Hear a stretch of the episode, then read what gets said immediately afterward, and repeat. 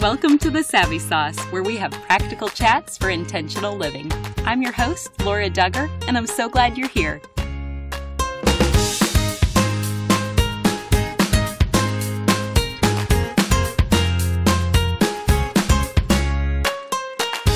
Leman Property Management Company has the apartment you will be able to call home with over 1,600 apartment units available in central Illinois. Visit them today at MidwestShelters.com or visit them on Facebook. I cannot express my excitement to share this episode. Drew Hunter is my guest today to discuss a topic he has researched for nearly a decade, which is how we are made for friendship, the relationship that halves our sorrows and doubles our joy. Prepare to be encouraged to take another step to connect with your friends at a deeper level and learn how you were intentionally designed for connection. Here's our chat. Welcome to the Savvy Sauce, Drew. Thank you. Glad to be here. Will you just start us off by telling us a little bit more about yourself, your family, your work, and what led you to write a book on friendship?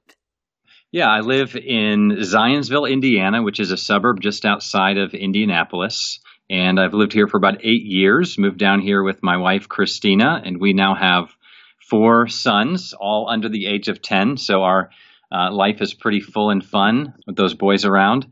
And I work with a church called Zionsville Fellowships. I'm a teaching pastor there.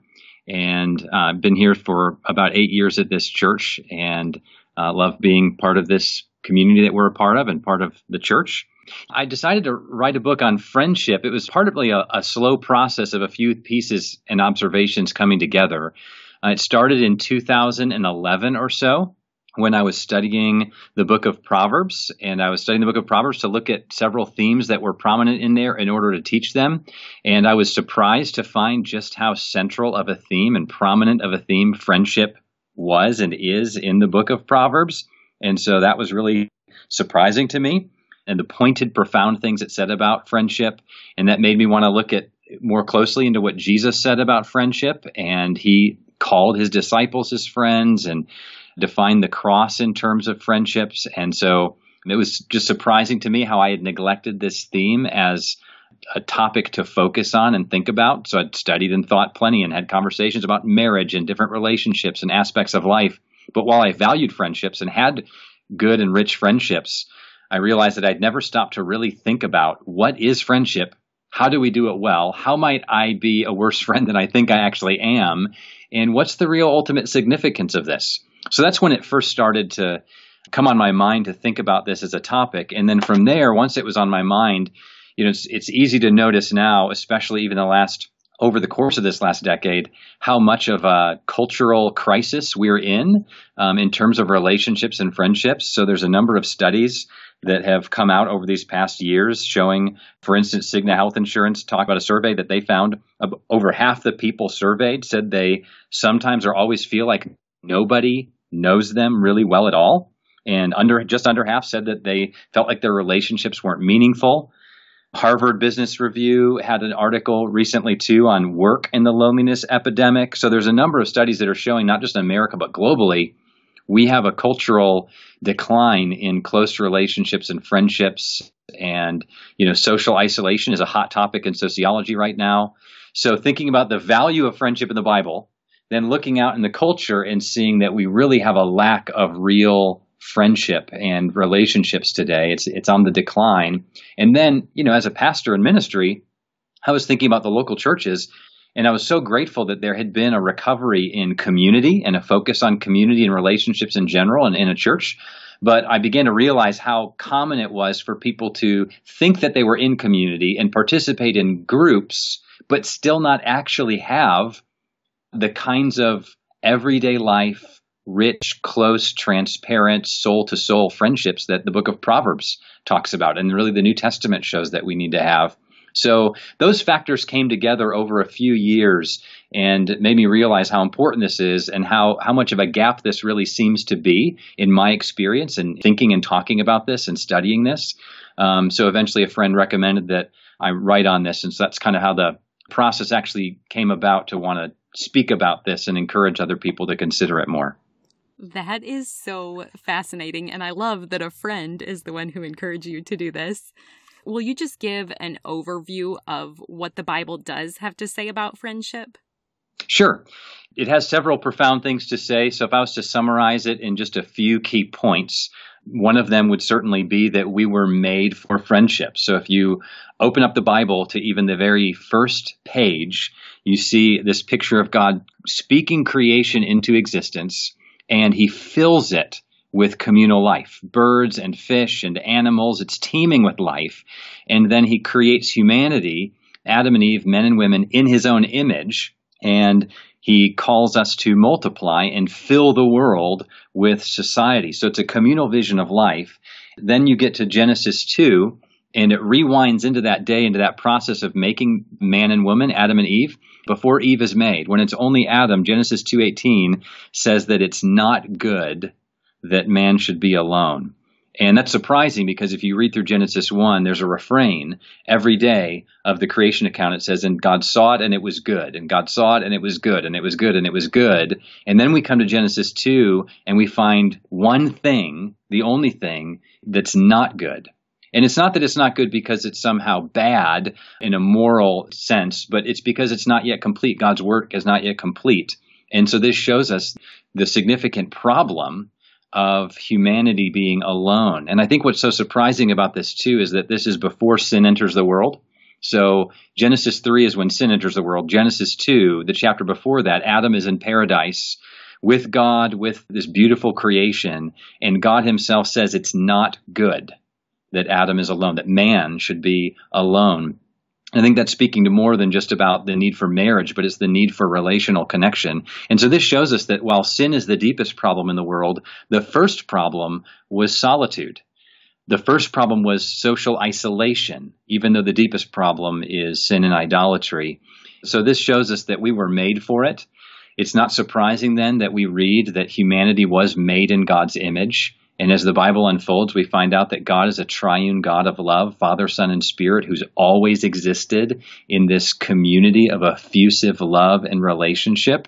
And so, for this kind of communal God to make humanity in his image, it's not surprising then that if we just have one single solitary human, God would say it's not good because it's not fully able to be reflective of his image yet apart from community. So that'd be a first main idea of what the Bible teaches us that we're made for it. We also see a few others more briefly in the fall of humanity into sin that relationships and friendships are hard and they're broken. Immediately when sin enters the world, Adam and Eve are hiding from each other. They're blame shifting. Their relationship isn't safe anymore. So we experience the brokenness of friendship. But then when we see the plan of God's redemption unfold in the Old Testament. We see him seeking to restore people to himself, both in a personal relationship with himself, and we also see him restoring people to one another in true friendship. So the book of Proverbs is beautiful with this because it has so many profound and pointed statements about what true friendship is. If we were to define friendship from Proverbs, I think we define it something like it's an affectionate bond forged as we journey together with truth and trust. So this is more than just a casual consumer relationship. It's a deeply affectionate bond and it's forged through a life journey together with truth and trust. We see this kind of relationship with David and Jonathan as an example of two men who have a close friendship. We also see it with Ruth and Naomi as two women who have a friendship. So friendship's incredibly important and significant. We also see when we turn the pages to the New Testament that Jesus is the great friend. He's the true friend. He calls his disciples his friends on the eve of his crucifixion. And he said that he was laying his life down for his friends. So he wants us to even view salvation in terms of being befriended by him. And then maybe just a few notes about the Christian life. Friendship in the New Testament is really essential for persevering in the faith.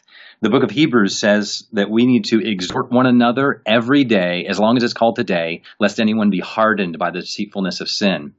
Which seems to indicate that if we view the Christian life as something that is important for us week after week, but not day after day in relationship, we're really missing an essential piece.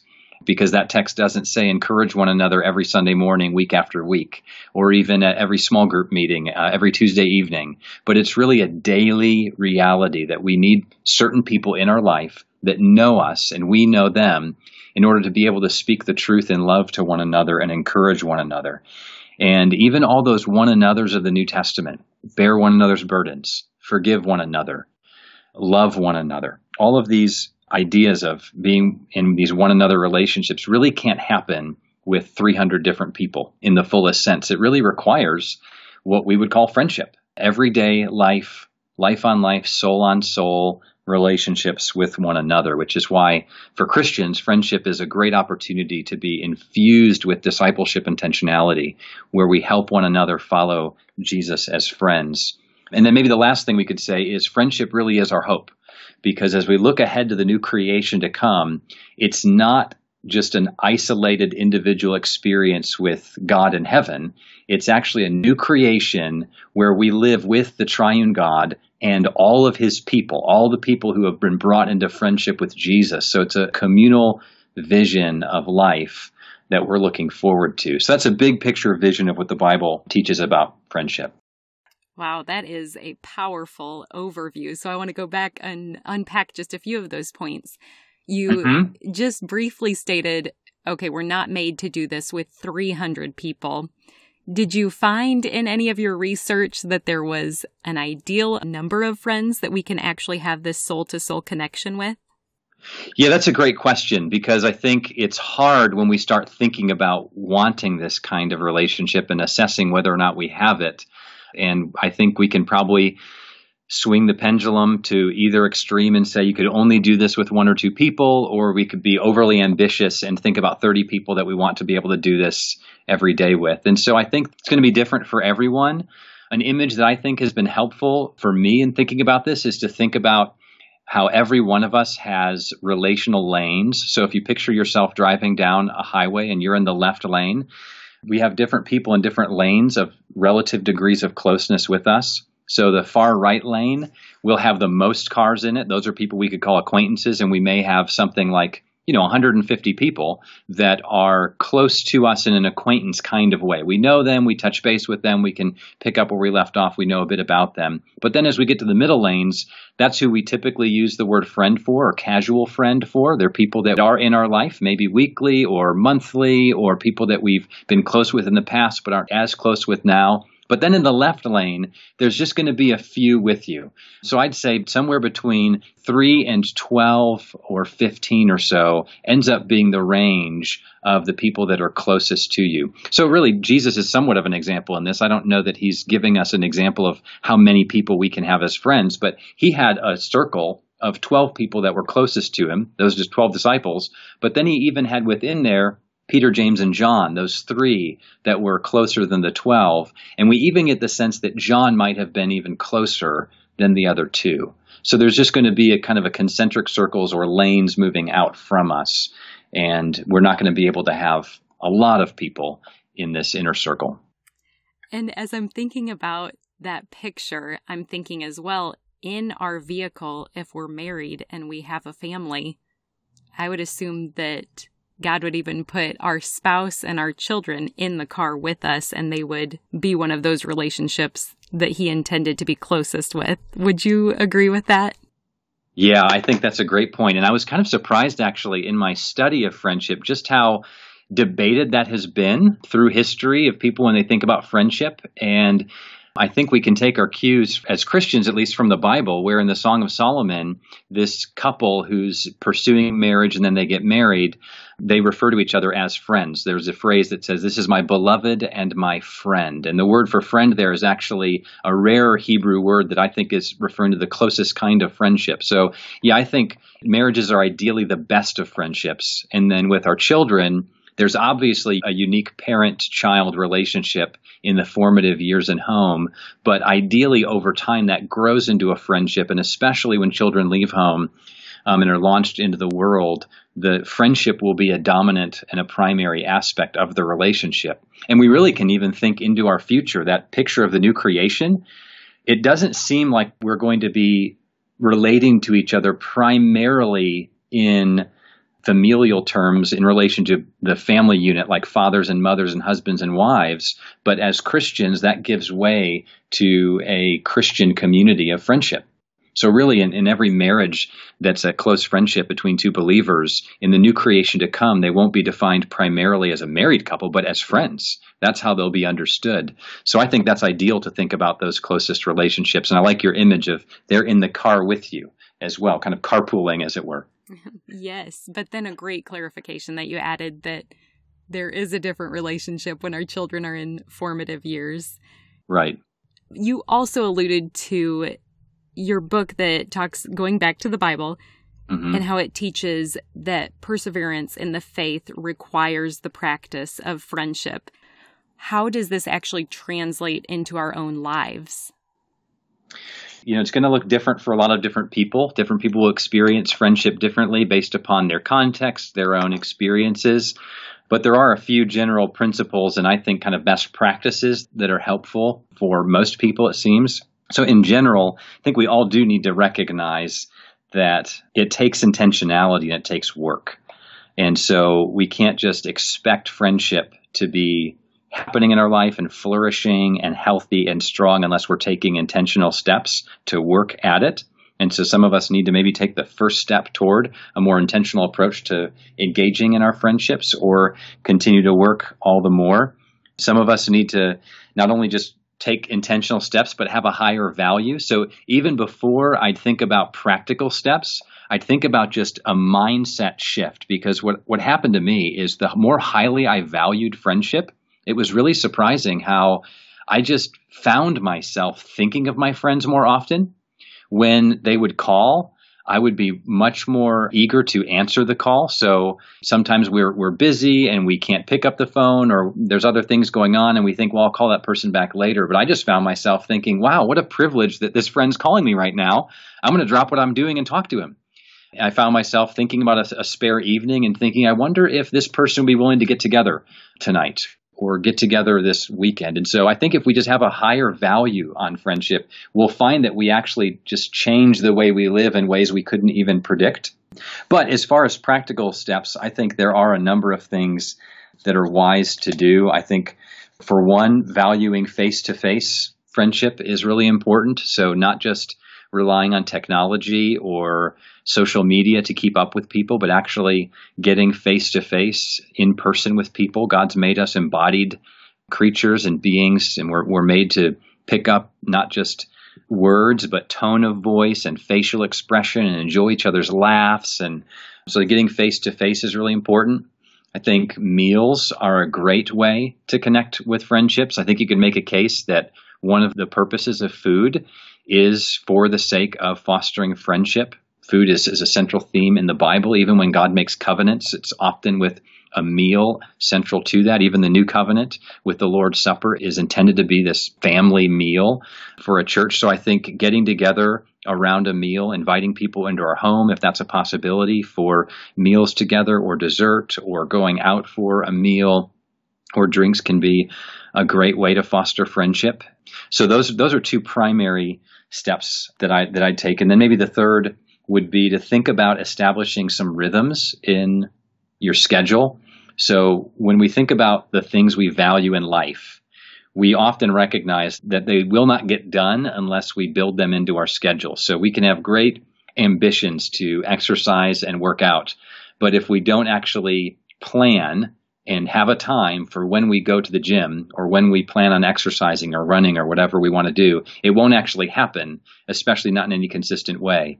Or if we want to know God by hearing his voice through his word and speaking to him through prayer, that can be sustained through spontaneity, maybe for a few days or a few weeks if we're in a season of life where we're really eager to know him and pursue him.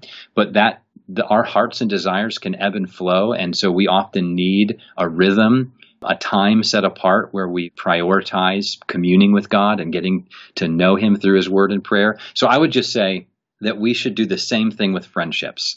We should build it into our schedule. For instance, my wife and I, we have Wednesday nights. We call it hospitality night. And we just block off our schedule to invite people into our home, uh, either for dinner or dessert since dinner's a bit more chaotic these days with four young boys, we often just wait till after the boys go to bed and have people over for dessert. Um, but that's just a rhythm that we have to make sure people are in our life in that kind of context. I also meet uh, every other week for coffee with a really close friend of mine on Monday afternoons, and that's a time where, you know, we get together other times through through the weeks, but this is a time where we make sure we're talking about the things that matter most to us, kind of soul on soul questions, any confession of sin that's needed, encouragement, advice. So we have that rhythm built in.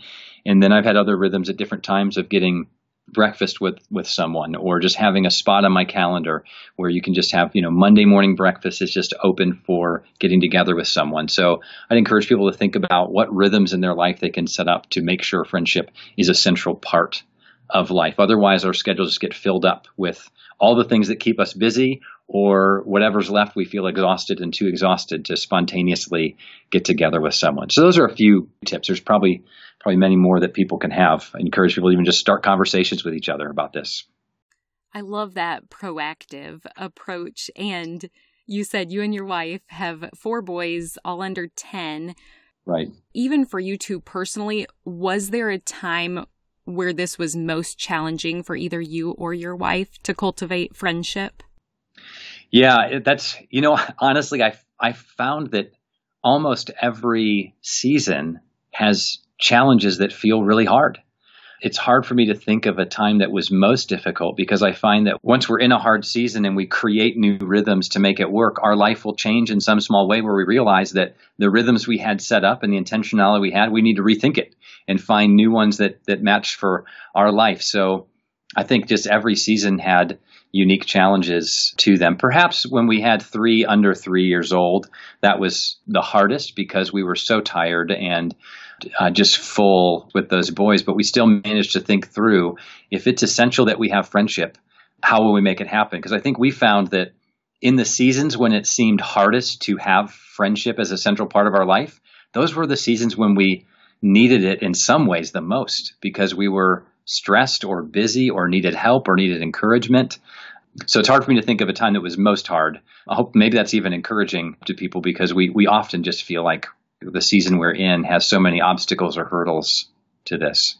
I think that's actually incredibly encouraging because it's helpful to not buy the lie that it will just get easier so you don't need to prioritize it now.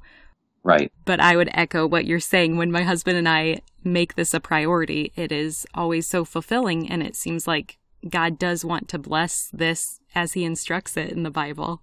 Yeah. And I think maybe just one observation that is helpful is that it does seem like there are certain seasons of life when, for instance, the, in college years, if people are in college, where friendships can happen very quickly. So someone's compared it like college years, friendships like a microwave, whereas in later later in life, it's more like a crock pot. Takes more time, and part of it is because the social proximity is right there. You're living with different people, or you're seeing them in class, or you're connecting and crossing paths in so many ways in those years and then people leave college or leave that season of life in their younger 20s and they find that it is a lot harder and takes a different level of intentionality because that kind of environment isn't there. So I remember talking with a group of guys one time and I just said, What comes to your mind when you think about friendship?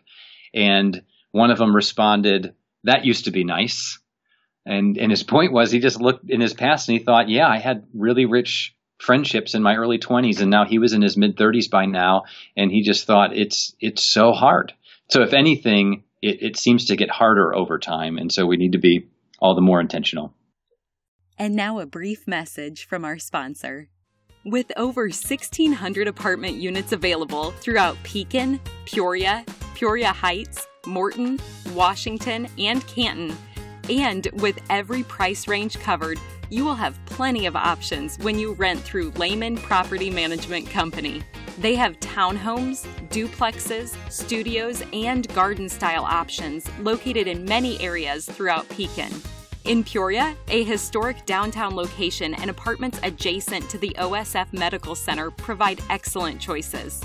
Check out their brand new luxury property in Peoria Heights, overlooking the boutique shops and fine dining on Prospect. And in Morton, they offer a variety of apartment homes with garages, a hot downtown location, and now a brand new high end complex near Idlewood Park. Their beautiful, spacious apartments with private garages in a quiet but convenient location await you in Washington. And if you're looking in Canton, don't miss Village Square Apartments. Leman Property Management Company has a knowledgeable and helpful office staff and maintenance crew, including several employees with over 30 years working with this reputable company. Renters may be excited to learn about their flexible leases, pet friendly locations, and even mini storage units that are available in some locations. So make sure you check them out on Facebook today or email their friendly staff at leasing at lemanprops.com. You can also stop by their website at midwestshelters.com. Check them out and find your place to call home today. I think you make it very clear in your resource that God does intend for us to have a special relationship, not only with Him, He wants us to also enjoy it with others. So I'd love for you to continue just vision casting for us now. What are some of your goals or your hopes for readers after they complete your book? Yeah, I think one goal would be for those who feel lonely, who are lonely and recognize that they're lonely, which is a lot of people. My hope would be that they would walk away from this book with maybe two main things on their mind. One, that they would come to know Jesus either for the first time or in a new way as the truest friend. Because friendship is very hard and discouraging, and we let friends down, friends let us down. There can be miscommunication, different expectations. Knowing that we actually have the truest friend who is always with us and always faithful, and that he'll never leave us or forsake us, knowing that will actually give us the kind of emotional stability that we need to even be more intentional with friendships in an others oriented way. So, for instance, the way I think about it in my own life is I can tend to walk into a room with people, and what's on my mind, either consciously or subconsciously, is who can I who can I know here or talk to to make sure I don't look lonely or feel out of place? And I'm just thinking, how how can I make this situation adapt to me to meet my need to feel included? And that's really a self-oriented approach. But if I walk into the room knowing that the Lord Jesus is with me and he's the truest friend that deep need in my soul is already met in that moment and I'm experiencing that moment by moment. Now I can walk into a room and not be so worried about whether or not I would find someone to befriend me, but I can look now and wonder who needs a friend in this room? Who can I go pursue? Who can I encourage? And it really can create an others oriented mindset because I'm already satisfied with Jesus as a friend. So, and that's also comforting in seasons where we do feel particularly lonely. So that'd be the first thing for that kind of person. The other thing that that person would be encouraged to take one concrete step in pursuing a friendship, pursuing someone in a conversation, maybe after church on Sunday morning, inviting someone to coffee or a meal. And then I think for those who are reading this who feel like they already do have good friends, my hope is that they would just recapture a beautiful, big vision of friendship so that they would be encouraging their friends and celebrating friendship. And I say recapture it because this really does seem to be a lost vision that Christians have once had in different seasons of church history and have somewhat lost.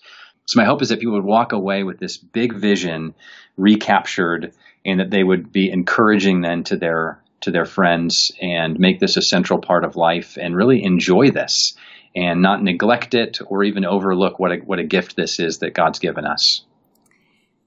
Do you have any caution for the types of friends that we surround ourselves with? Yes. So my caution would probably be the same that Proverbs gives. So Proverbs um, has a very high view of friendship, but it also has a couple statements that warn against certain kinds of friends. It says, you know, don't walk with an angry person, and walk with is a Hebrew metaphor for friendship. It says, because you'll learn his ways. And it talks about walking with the wise so that you become wise rather than being a companion of fools.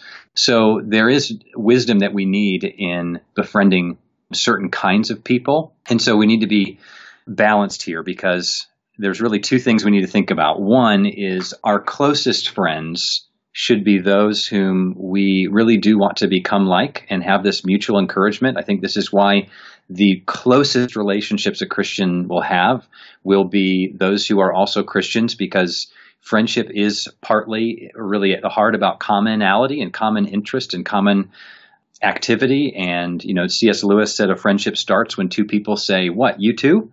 And they realize they have something in common. And for Christians, we have Jesus in common, and all sorts of parts of our soul are able to be understood mutually by other believers that couldn't be understood by those who aren't Christians. But on the other hand, we recognize that we should be friends at different levels with all sorts of people. Jesus was the friend of sinners, and he was criticized for the kinds of people that he befriended. And so Jesus didn't seem to be worried at all about becoming contaminated by certain kinds of people or anything like that. So we really should be befriending and being hospitable to people who have all sorts of situations in life. And we should uh, seek to love them and welcome them. And if they don't know Jesus, introduce them to Jesus as a close friend so I think there's a balanced approach that we need when we think of who's going to be closest to us, but then who should we still be close with? So an example too is just a few days ago, my son came home from school and he talked about how rude one of the kids was in school. He was kind of a bully to him and, and hurt his feelings and was mean. And it was a good opportunity to talk about friendship because it's important that my son recognizes that person may not right now be able to be his closest friend. And it's important that he wouldn't want that person in its current state to be his closest friend, but he's also called still to be friendly to him and to, to love him and to serve him and to care about him. So I think that's the balanced perspective that we need to we need to have with this. That's great. I love that. And this may be a little off topic, but there are just a few quotes that I want to point out that gave me pause. One of them is when you said, Introverts also like to be alone in order to recharge, but mm-hmm. some batteries, if perpetually plugged into the wall, lose their capacity. The refreshment I receive from being alone partly exists for the sake of re engaging with and encouraging others. Mm-hmm. As an extrovert, that was fascinating to read because I know I've always been sensitive to not take too much from my introverted friends' batteries, but that was a really awesome shift in my perspective. Oh yeah, I'm just just thinking about introverts and extroverts. I think we can have the perception that extroverts are really good at friendship and introverts aren't, and some introverts can even use that as an excuse to not have many friendships or extroverts can use that as an excuse not to have close friendships that go deep. And so, really, we just need to recognize we all do friendship differently. And it's really about how we get energy to recharge. You know, extroverts may love befriending a lot of people, but might need to be encouraged to go deeper. Introverts may not enjoy a party atmosphere with a lot of people, but they're really good at going deep quickly with a few. So, we kind of just appreciate each other and learn from each other in those ways. I love it, and it leaves no room for excuses for any of us to not pursue friendship, whatever it may look right. like. We love our audience. You are the friendliest people. And if you ever have questions, or if you want to become a sponsor, or you would like to learn more about becoming a patron, please reach out to us in an email sent to info at thesavvysauce.com. You can also connect with us on social media at The Savvy Sauce. And I also just want to highlight one other study that you share in your book. You talk about Arthur Brooks studying the key contributions to people's happiness in America, which, like mm-hmm. you say, it's the nation that etched the pursuit of happiness onto its foundation. And other than our own genes and circumstances, Brooks found four factors that correlate most closely with happiness faith, family, meaningful work, and friends. Yeah, I think we can neglect some of those in the in our own pursuit of happiness by focusing maybe just on one. Some people can focus on the pursuit of happiness only with work, and then they're left unsatisfied when work maybe they lose their job or they find that it's not satisfying for them in certain seasons of life or it's not meaningful or we can pursue relationships just in families and then neglect friendship. And so it really does give a, a, more balanced vision to see what really does make human beings tick. And really that reflects the way God's made us. He's made us to know Him and be satisfied most deeply with trusting Him and walking with Him in friendship. He's made us to be in close familial bonds, which then become especially close in the church. He's made us to enjoy friendships across all sorts of lines. And then he's made us for meaningful work to be participating in the culture and engagement and loving people through our vocations. So for me, it just, it helps me to not neglect friendship because I think I've, in years past I would have. I wouldn't have thought to include friendship as one of the top four as such a universal statement. Here's one other big statement from your book. You say that there's a theme of friendship through the Bible, showing that friendship, friendship with one another and also with God, is at the center of Scripture, the heart of history, and is the ultimate meaning of the universe. So, will you just share mm-hmm. how you arrived at that conclusion? Yeah, it's a pretty bold claim, I suppose, and it really comes from recognizing what many theologians of Christians have observed in the Bible, and that's that, that communion with the triune God is the goal of history. God made us to know Him, but I think what this adds is that it's recognizing that this theme of friendship is part of how the Bible calls us to understand communion with God and other people. So it's not just a general idea of communion with God and community, but really friendship in particular is part of what the Bible highlights as um, central. And so we can see this really by looking at the beginning, the middle, and the end of the Bible. And so, looking at the beginning of the Bible, we see that God made us for friendship. God created us in his image for friendship with himself and one another. We even get a hint of this in Genesis 3 8, where it talks about God walking in the garden in the cool of the day. And that image for walking is a metaphor of friendship when it's walking with people. And that word is also picked up later in Israel's history to refer to God walking in the temple because the temple is a picture of Eden. And so, in other words, what this shows us is that when God's walking in the garden, it's a picture of God's presence with his people in communion with them. And so, God made us for friendship with himself. It's the intent for which we were made and for one another. And then when we go to the middle of the Bible, we see what's become increasingly profound to me as I thought about it. Just in John 15, when Jesus talks about the cross, there's this beautiful section of scripture from John 13 to 17 where we see Jesus' final night and he's in an upper room with his disciples for most of that conversation and he's unfolding his plan for them and opening his heart to them. John says he loved them to the end and in that conversation, Jesus wanted to help his disciples understand the cross. I mean, he's going to the cross the next day. They're going to be confused about it. And he wanted them to understand what was going on when it happens. And the way he did it was by having his disciples understand this coming crucifixion in terms of friendship.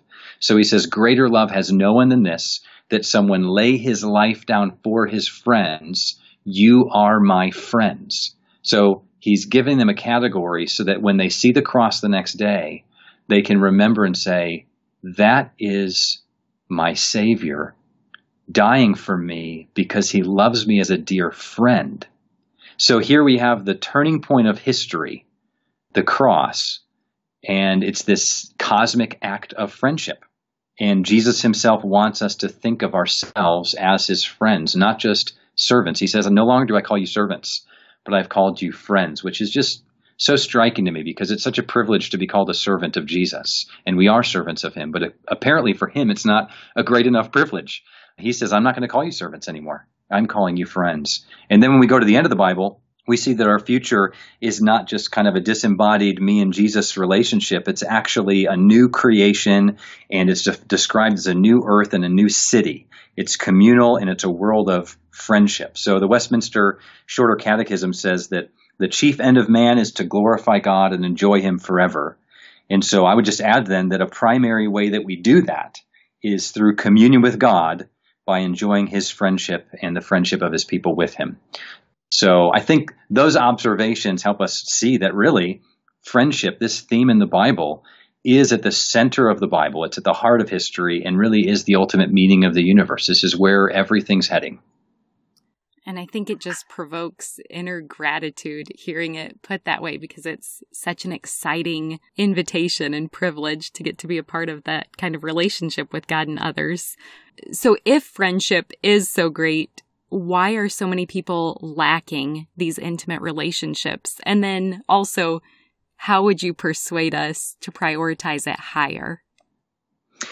In our current modern culture, I think there's a lack of social circles that overlap. And what I mean by that is Um, a lot of people have just kind of observed as they study our culture that we've shifted in many ways from living in a, in a way where we overlap in our relationships with people. For instance, we used to be able to live in a town where the people in our neighborhood we might also see at the store, part of our church community, and we might work with a few of them or see at soccer practice. And now those circles, those spheres don't overlap. So we might have a workplace with a number of employees and we may not see them in any other context of our life outside of the workplace. And then our church community may be the very same thing. We might not have anyone in, in our neighborhood or surrounding neighborhoods that are part of our church community because it's common to drive farther for a church community as well. And we may not work with any of them. And then people in our neighborhood, we might not have in any of those spheres either. So I think that really hinders the development of relationships because it means we have to be all the more intentional to try to overlap our lives with people and not just have touch points in certain isolated spheres. So that's that affects all of us. But in addition to that, technology is helping relationships in some ways, but it's also hindering them in many ways because we're we're tending to rely more on digital ways of relating to each other, which are less personal and they're disembodied. And so we are no longer having as many frequent interactions with people face to face or the kinds of conversations that we need to have that are deeply personal, even confessing of sin or lovingly confronting people. Those things really can't happen well over digital sources. And when we try, it often doesn't go very well because you can't read tone and facial expression in those ways.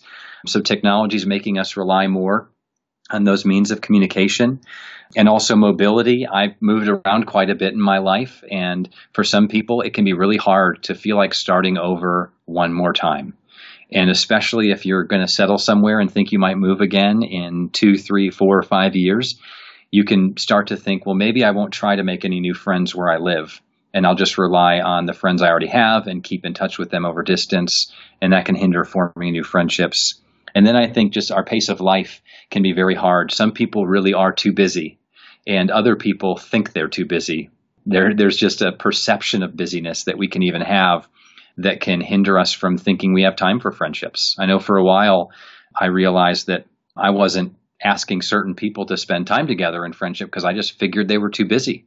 I even had a friend tell me one time that he doesn't invite me to spend time with him because he figures that I'm too busy.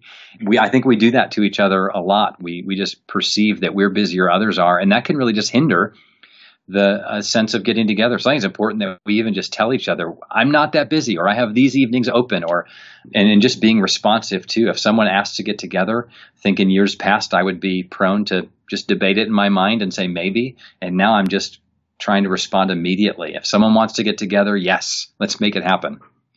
Um, so those are those are things that, that can hinder our, our, relationships. And so I think by prioritizing it more highly, I think there's just a quicker responsiveness to invitations, letting people know that we're not as busy as they might think we are, or even if you do move, taking steps to befriend people right where you live um, is really important rather than thinking that we don't need friendships um, where we live, but taking steps to do that is important.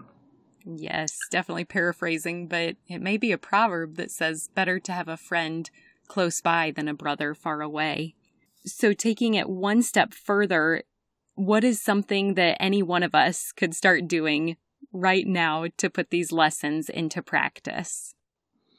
With the friendships that you already have, you know, I even find it's helpful to just draw on a piece of paper those relational lanes, the right, the left lane that you're a couple middle lanes that are for casual friends and a right lane of acquaintances, and just write down the people who are in your left lane or are in the one right next to you. And then take a step with each one. Think, okay, for each person on this list, what's one step I can take to strengthen our friendship together? And then start doing those things. So a few suggestions could be if it's a friend who doesn't live nearby, you could say, I'm going to call this friend tonight or I'm going to call this friend on my way home from work. And I've found that it's helpful to, uh, when, when I used to have the expectation of maybe a, an hour long conversation with someone that I was only in touch with maybe once a month or every few weeks, that hindered me from wanting to call or pick up the phone because I knew it was a huge commitment. So sometimes I just call people on my way home from work and I have a three minute commute and I just let them know, hey, I got three minutes. I'm driving home. I just wanted to say, hey. And that makes it really easy to just stay in touch um, more frequently. So That could be one of the next steps with a friend. Another one could be let's get together for a meal. Another one could be let's read a book together. Would you be willing to meet, you know, for the next maybe every other week for a few months and just talk about a couple chapters as we meet or a book of the Bible together?